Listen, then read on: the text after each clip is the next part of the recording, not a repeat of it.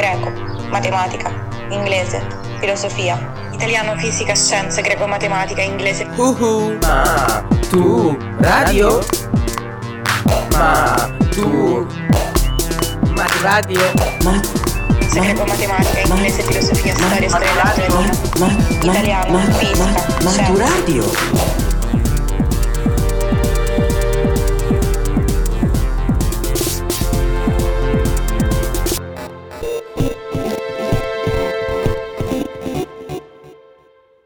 Podcast di greco per l'esame di maturità letto da Gioia Salvatori. Platone. Platone, uno dei più straordinari scrittori dell'antichità e di tutti i tempi, viene ancora oggi ricordato, letto, studiato e criticato non come scrittore, ma come filosofo. Come filosofo Platone viene considerato senza dubbio fra i più grandi, se non il più grande. Alfred North Whitehead, un filosofo e matematico vissuto fra 8 e 900, ha detto addirittura la storia della filosofia occidentale non è altro che la storia di note a margine al pensiero di Platone. E d'altra parte sono più rari i commenti alla travolgente forza letteraria di Platone, come se un filosofo non potesse essere uno scrittore. In effetti, noi siamo abituati a pensare alla filosofia scritta in trattati, ma la forma del trattato filosofico trionfa nella filosofia ottocentesca e ha origine probabilmente dagli scritti di Aristotele che ci sono pervenuti, sono le lezioni, quelle che il filosofo teneva ai suoi studenti, non scritti destinati alla pubblicazione. C'è un podcast che prova a spiegarlo bene. Comunque, per questo motivo siamo tentati di non considerare da un punto di vista letterario ciò che scrisse Platone, così come non siamo abituati a leggere Empedocle alla stregua di un poeta, tanto per fare un nome conosciuto fra i cosiddetti filosofi antichi. Ma la filosofia delle origini ha forma e contenuti molto lontani da quelli che ha assunto poi nei secoli. Se è vero che con Platone inizia a prendere definitivamente forma quell'idea di filosofia che via via si definirà nella nostra visione moderna, è anche evidente che nel termine stesso si sente comunque vibrare la potenza di un ruolo ormai pressoché perduto, filosofia, ossia amore, cura, attenzione, filia, verso la saggezza, la sapienza, Sofia. La filosofia delle origini si presenta come una pratica più che come una teoria. Il filosofo è colui che cura l'anima come il medico cura il corpo. Filosofare significa impegnarsi nella ricerca della via migliore per raggiungere la tranquillità interiore, per riuscire in una vita soddisfacente nei nostri rapporti umani, per perseguire adeguatamente la felicità che è possibile in questa vita, prima che la vita si esaurisca.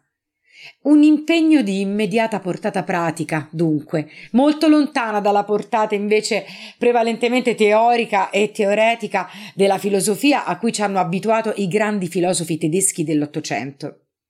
È per questo, d'altronde, che l'impegno filosofico di Platone fu così strettamente legato alla ricerca di una forma di scrittura tanto potente che noi oggi possiamo osservare nella sua arte scrittoria un esempio unico di letteratura viva. Una letteratura che, come vedremo, deve essere capace di coinvolgere il lettore e semmai sconvolgerlo, di catturarlo e spiazzarlo, di conquistarlo per liberarlo. Potremmo dire forse una letteratura che riesca a trasformare il lettore, che riesca a proporgli una sfida esistenziale, la letteratura più alta, dunque, quella che non si cura di intrattenere, ma vuole restare, gettare semi, aprire vie per chi cerca in essa uno strumento per crescere più che un hobby per distrarsi, un aiuto per vivere il tempo, più che un aiutino a passare il tempo, come se il tempo fosse qualcosa da buttare e sprecare per arrivare il prima possibile alla fine, anziché la ricchezza più grande di cui dispongono gli esseri umani da utilizzare con ogni cura per non perdere neppure un soffio.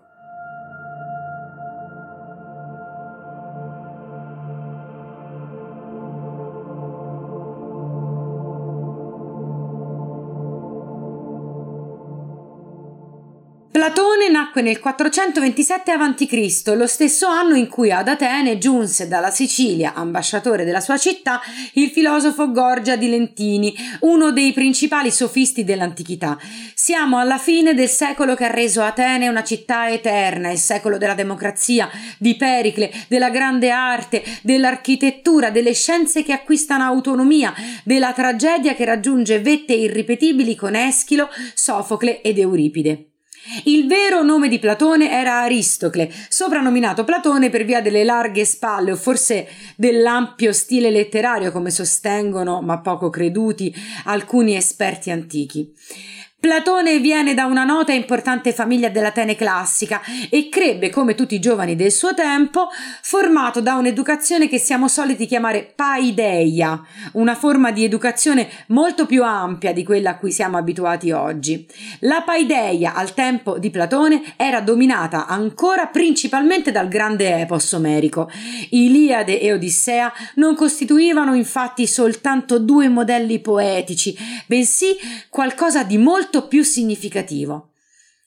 L'epos come enciclopedia tribale, secondo un'efficace e felice definizione di Eric Alfred Havelock, che per primo, conducendo un'analisi sistematica della narrazione del primo libro dell'Iliade, ha messo in evidenza come si tratti di una vera e propria summa di fatti socialmente rilevanti. Il testo veicola una pluralità di contenuti che riguardano consuetudini politiche, valori etici, norme procedurali, comportamenti della vita sociale, aspetti religiosi rituali e saperi tecnici. Insomma, narrazione e formazione della persona sia a livello individuale che comunitario. Omero era ancora il grande maestro della Grecia in cui crebbe il giovane Platone, anche se un'altra forma di letteratura si era andata affiancando all'epos nella formazione intellettuale e morale, la tragedia. Gli agoni tragici che trionfano nell'Atene del V secolo rappresentano momenti di confronto collettivo assolutamente fondamentali. Le Elenee e soprattutto le grandi Dionisie mettono in scena opere con cui i tragediografi vogliono sì vincere il premio del concorso, ma che soprattutto presentano alla città problemi decisivi, che siano di rilevanza assoluta o che abbiano a che fare con questioni all'ordine del giorno. Gli spettatori che riempiono il teatro di Dioniso partecipano in maniera emotivamente sconvolgente alla rappresentazione. Nell'opera Nascita della tragedia dallo spirito della musica, il filosofo Friedrich Nietzsche ci ha insegnato a fare uno sforzo di comprensione per provare a capire meglio l'esperienza estetica del teatro greco. Ma non si esauriva tutto con la rappresentazione. Nei giorni seguenti in città i temi sollevati dalle trilogie tragiche presentate in concorso venivano discussi e sviscerati e finivano per costituire parte integrante dell'educazione e della politica cittadina. In questo clima culturale crebbe Platone. E questo clima naturalmente influenzò gli enormi sforzi che Platone fece per diventare scrittore capace di scuotere le menti, di colpirle, di trasformarle più e meglio di Omero e dei tragici. Ma andiamo con ordine. I racconti sulla giovinezza di Platone parlano di un ragazzo estremamente affascinato dalla poesia e dalla tragedia, un ragazzo propenso a sognare il successo e la fama che avevano premiato i lirici arcaici e i tragediografi del suo tempo. Si dice infatti che abbia scritto poesia e tragedia fino al termine dell'adolescenza e che tutto sia cambiato il giorno in cui fece definitivamente conoscenza di uno degli uomini più famosi nell'Atene di allora, l'uomo più strano, contraddittorio e atopos, ossia fuori luogo, come lo avrebbe definito lo stesso Platone molti anni più tardi. Quell'uomo era Socrate. Si dice che quando Platone decise di unirsi a quei giovani prevalentemente aristocratici, uniti dalla passione verso un maestro che non aveva voglia di essere definito maestro, ma soltanto amico, tutto nella sua vita cambiò. Presi gli scritti a cui si era dedicato fino ad allora, Platone si avvicinò al fuoco e prima di gettarli fra le fiamme disse Efesto, vieni, ora Platone ha bisogno di te. Si trattava di un verso omerico, di un verso dell'Iliade. Sono le parole di Teti, madre di Achille, che implora il dio del fuoco, il dio fabbro Efesto, di aiutarla a forgiare le armi per suo figlio Achille, pronto a rientrare in battaglia. Le armi di Achille infatti erano finite nelle mani dei troiani dopo la morte di Patroclo. Le armi di cui aveva bisogno Platone invece non erano altro che parole, solo parole. Per questo il ventenne di buona famiglia Platone bruciò le sue prove letterarie e si unì ai cosiddetti socratici.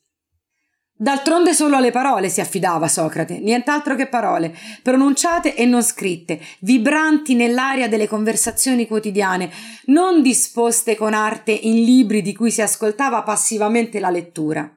È necessario capire con molta attenzione questo aspetto del pensiero socratico se vogliamo comprendere gli sforzi letterari di Platone. Nella Grecia e soprattutto nell'Atene del V secolo, commerci, navigazioni e scambi con mondi lontani mettono in crisi i valori tradizionali, ribaltano le certezze, tolgono forza ai dogmi. Il successo dei sofisti è in gran parte dovuto a quella situazione culturale. Protagora e Gorgia, tanto per citare i due principali esponenti di quel movimento tanto complesso che siamo abituati a chiamare sofistica, non insegnano soltanto la retorica, l'arte del ben parlare in assemblea per spuntarla e ottenere la maggioranza dei voti, come tutti desiderano fare nella nascente democrazia. Questi sofisti teorizzano anche forme di relativismo, la più nota delle quali è immediatamente evidente nella famosa definizione di Protagora: l'uomo è misura di tutte le cose. Anche Socrate fa la sua parte in questa situazione di crisi dei valori tradizionali. Anche Socrate critica le certezze dei padri. Anche Socrate potrebbe essere scambiato per un relativista come i sofisti. Nella commedia intitolata Le nuvole, Aristofane, che è il più grande fra i commediografi antichi, mette in scena un Socrate sofista destinato a suscitare un grande dibattito. Ne parliamo anche nel podcast su Aristofane. Eppure Socrate è ben diverso dai sofisti. Due studiosi italiani particolarmente attenti a quello che possiamo considerare il primo filosofo critico, Guido Calogero e Gabriele Giannantoni, hanno mostrato con chiarezza la differenza nell'agire filosofico socratico rispetto alla sofistica. Socrate parla per strada con chiunque incontri, sottopone a critica le sue affermazioni, mette in crisi l'interlocutore e poi cerca di trovare un nuovo accordo su ciò di cui sta discutendo.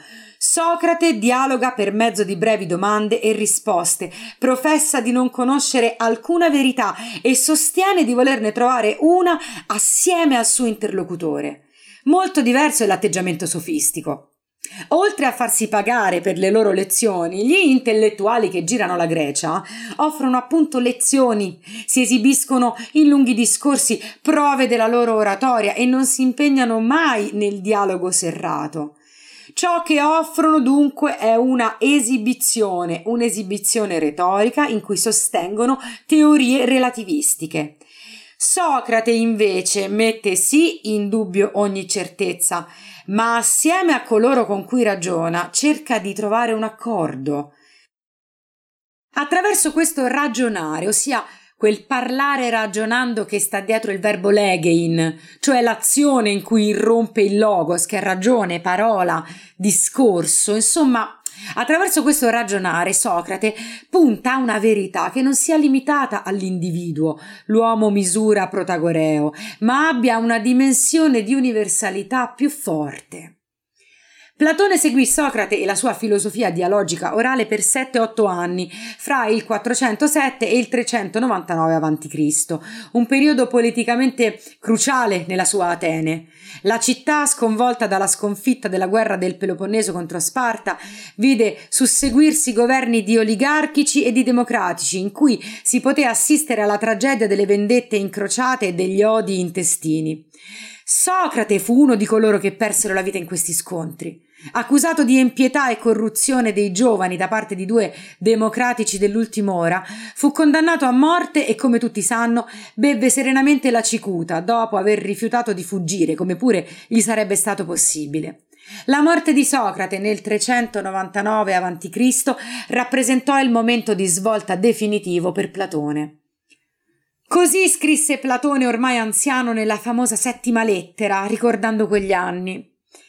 In quel tempo, confuso com'era, accaddero cose che potevano sdegnare chiunque, ma non c'è da stupirsi che nel mezzo di una rivoluzione siano aumentate le vendette nei confronti dei nemici, se non che successe che alcuni potenti intentarono un processo a quel mio amico Socrate, accusandolo di una colpa gravissima e tra tutte la meno adatta a lui. Lo accusarono di impietà, lo condannarono e uccisero. Lui, che non aveva voluto partecipare all'empia cattura di uno dei loro amici quando si trovavano nella sventurata condizione dell'esilio. Dietro le scarne parole possiamo ancora sentire il dolore del ragazzo che si sta facendo ormai uomo e che vede infrangersi il sogno per cui si è immolato. L'idea socratica che discutendo si possa arrivare a conoscere sempre meglio ciò che ci fa bene e che questo bene nel momento in cui lo conosciamo non possa non essere perseguito finiva in cenere. Un'altra era la strada da seguire, una strada politica e dunque un impegno educativo capace di trasformare la città, i giovani e le generazioni future. Platone avrebbe percorso questa strada scrivendo il suo dialogo più famoso, La Repubblica, circa 15 anni dopo la morte del suo maestro. Ma la decisione più importante Platone la prese subito dopo la condanna e l'esecuzione di Socrate. Platone decise di tornare a scrivere, ma non poesie o tragedie, bensì qualcos'altro, qualcosa che tenesse conto della lezione socratica e che fosse allo stesso tempo capace di scuotere lettori e ascoltatori, qualcosa che potesse sostituirsi a Omero e ai tragici per rappresentare una fonte di paideia alternativa. Nella ricerca della forma letteraria sta la grandezza e la genialità di Platone. Il primo scritto a cui egli si dedicò è un'opera unica nel suo genere, si intitola Apologia di Socrate. L'apologia di Socrate è l'esposizione del processo in cui Socrate da solo si difese dalle accuse con discorsi destinati all'eternità un'eternità data loro dalla penna di Platone, però. Lo scrittore filosofo cercava infatti di ricreare quell'atmosfera, puntava a scelte realistiche ma prive del sogno di realismo che a volte rende questo genere di narrazione paradossalmente poco credibile. Platone seguiva la legge di ogni letteratura che voglia immergere il lettore nelle sue acque e che per questo deve mescolare verità e falsità, alterare il vero per apparire plausibile ma furono le opere seguenti a mostrare il genio letterario di Platone, dell'uomo dalle ampie spalle. Si racconta che fu Sofrone, scrittore siracusano, a influenzare le scelte stilistiche di Platone. Il realismo dei mimi di Sofrone, di cui parliamo anche nel podcast su Teocrito, dovette costituire un modello per Platone. Sono forme letterarie i mimi di Sofrone, fatte di dialoghi in prosa, lingua comune e dialetti, poche concessioni a riferimenti mitici. Platone aveva voglia di ricreare l'oralità socratica, come anche altri fra i discepoli di Socrate. Nessuno però ci riuscì come Platone, al punto che siamo ormai abituati a definire il gruppo degli altri seguaci come socratici minori. Nei dialoghi platonici la figura di Socrate è quasi sempre presente. Questo ha spinto lettori e studiosi a ritenere che la voce di Platone vada ricercata esclusivamente nelle parole attribuite a Socrate. Una lettura di questo genere ha finito per condizionare completamente la comprensione di Platone come narratore, oltre che come filosofo, finendo tuttavia per rendere banale la stessa comprensione del Platone filosofo. Se infatti non consideriamo che la forma del dialogo è importante in sé, se consideriamo il dialogo solo come una specie di involucro all'interno del quale si nasconde il trattato filosofico, allora facciamo un errore. Facciamo un errore perché consideriamo che il pensiero di Platone è solo quello riportato nelle parole che questo mette in bocca a Socrate. Tra l'altro, dato che questo pensiero cambia nel corso delle opere di Platone, qualcuno ha anche sostenuto all'interno delle opere di Platone il passaggio da una fase in cui Socrate dice ciò che effettivamente diceva il Socrate storico a una fase in cui invece diventa il portavoce di Platone. Spesso i traduttori di Platone, traduttori filosofici più che letterari, hanno contribuito a rafforzare le possibilità di questa lettura e una scuola critica anglosassone, quella dei cosiddetti analitici, è arrivata a trasformare i dialoghi di Platone in opere di un logico che chissà perché rivestiva le proprie rigide formulette con un'infinita ricchezza letteraria. Liberarsi di questi filtri nella lettura di Platone è necessario per scoprire lo scrittore e per riscoprire il filosofo. Molto dipende da un aspetto centrale e decisivo.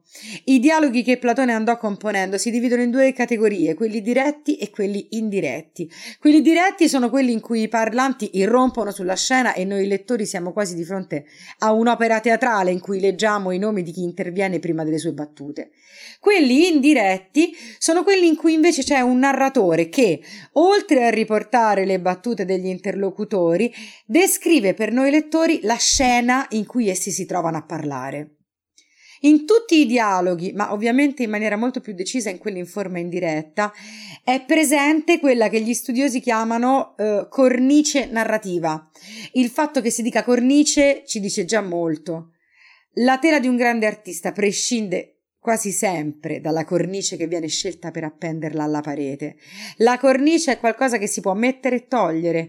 Dire cornice implica che gli aspetti narrativi dei dialoghi di Platone non servirebbero affatto alla comprensione del resto, del messaggio che si nasconde sotto alle parole dialogate di Socrate. Una simile idiozia, idiota è chi non vede più là del proprio naso, secondo l'etimologia corretta della parola antica. Sarebbe difficile accettarla per qualsiasi opera di uno scrittore, eppure la si accetta ancora con tranquillità per Platone, la cornice.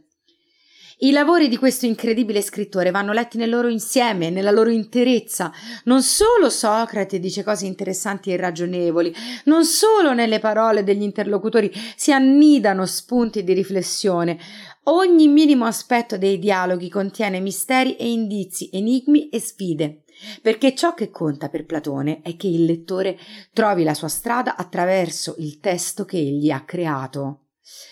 In un famoso dialogo, il Fedro, come già anche nella citata settima lettera, Platone esprime seri dubbi sulla validità della scrittura come mezzo di comunicazione. Il motivo principale è che l'oralità permette a chi parla di scegliere le parole adatte all'interlocutore e di farlo nei tempi consoni, mentre ciò che è scritto finisce nelle mani di chiunque e non può rispondere ai dubbi del lettore. Se l'esempio a cui fa riferimento è la medicina, un farmaco si somministra al paziente a seconda del suo stato, della sua età, del momento in cui si trova, eccetera, eccetera. La parola stessa, che gli antichi spesso paragonano a un farmaco, deve essere somministrata con cura. Lo scritto, dunque, non permette queste attenzioni. Eppure Platone scrive. E non perché sia contraddittorio, come in effetti è contraddittoria qualsiasi grande mente, ma perché i suoi scritti non dicono mai una cosa soltanto, non sono trattati e non vanno letti cercando in essi un'unica verità che il filosofo vorrebbe consegnarci, un precetto, una ricetta medica. Vanno letti nella loro interezza, lasciandosi spingere a cercare, ciascuno di noi a nostro modo, la strada che preferiamo per risolvere le oscurità, i dubbi e gli enigmi. La scelta della forma dialogo non fu dunque dovuta semplicemente al tentativo di ricreare l'oralità socratica, ma piuttosto al bisogno educativo di ricreare i dubbi che Socrate disseminava, gli stimoli a cercare autonomamente una via interpretativa, una lettura della realtà, un chiarimento di ciò che è destinato comunque a rimanere oscuro. Fra le opere più riuscite da questo punto di vista ci sono i dialoghi come il Fedone, il Simposio e il Fedro, opere di ricchezza straordinaria, piene a ogni pagina di spunti, di indicazioni, di allusioni e di misteri. È bene fare un esempio. E forse non c'è pagina più indicativa di quella talmente emozionante da lasciare senza fiato, con cui Platone chiuse il Simposio. Il Simposio è il suo dialogo su Eros, la divinità dell'amore, inteso come mh, mm, passione totalizzante. Dopo che tutto si è compiuto, dopo che si è bevuto assieme, questo significa simposio originariamente, e quindi bere assieme e dunque passare il tempo chiacchierando, cantando, giocando. Quando è finito il simposio, ogni partecipante alla serata ha fatto il suo discorso. Si è discusso a lungo anche Alcibiade che è arrivato alla festa ubriaco fradicio, si è lasciato convincere a fare un discorso in onore di Socrate, ossia del vero erotico. Insomma, a notte fonda sono tutti ubriachi e il narratore della serata, Aristodemo, ci racconta i fatti in questo modo. Ascoltiamolo. E disse Aristodemo che intanto Agatone si alzò per andarsi a sdraiare accanto a Socrate, che però all'improvviso moltissimi festaioli in baldoria arrivarono alla porta e siccome qualcuno stava uscendo, la trovarono aperta e tirarono dritto verso di loro e si sparsero sui giacigli. Tutto allora fu confusione, grida, senza più alcun ordine si fu costretti a bere molto vino. Raccontava quindi Aristodemo che Erissimaco, Fedro e alcuni altri se ne andarono via e lui invece fu preso dal sonno e dormì davvero molto perché le notti erano lunghe e si svegliò quando era quasi giorno e i galli cantavano. Disse che appena si tirò su vide che tutti gli altri dormivano o se n'erano andati e solo Agatone, Aristofane e Socrate erano ancora svegli e bevevano da una grande coppa passandola verso destra. Socrate dialogava con loro e per il resto Aristodemo raccontò di non ricordarsi dei loro discorsi, infatti non li aveva seguiti dall'inizio, poi cascava dal sonno, ma la conclusione disse era questa. Socrate li costringeva a convenire che è dello stesso uomo l'essere capace di creare commedia e tragedia e chi è tragediografo per arte è anche commediografo. Loro due, costretti a convenire su questi argomenti e incapaci di seguire con precisione, cascavano dal sonno, e per primo si addormentò Aristofane e quando ormai era giorno Agatone. Socrate invece, dopo averli fatti addormentare, raccontava Aristodemo, che si alzò e se ne andò e lui lo seguì, come al solito.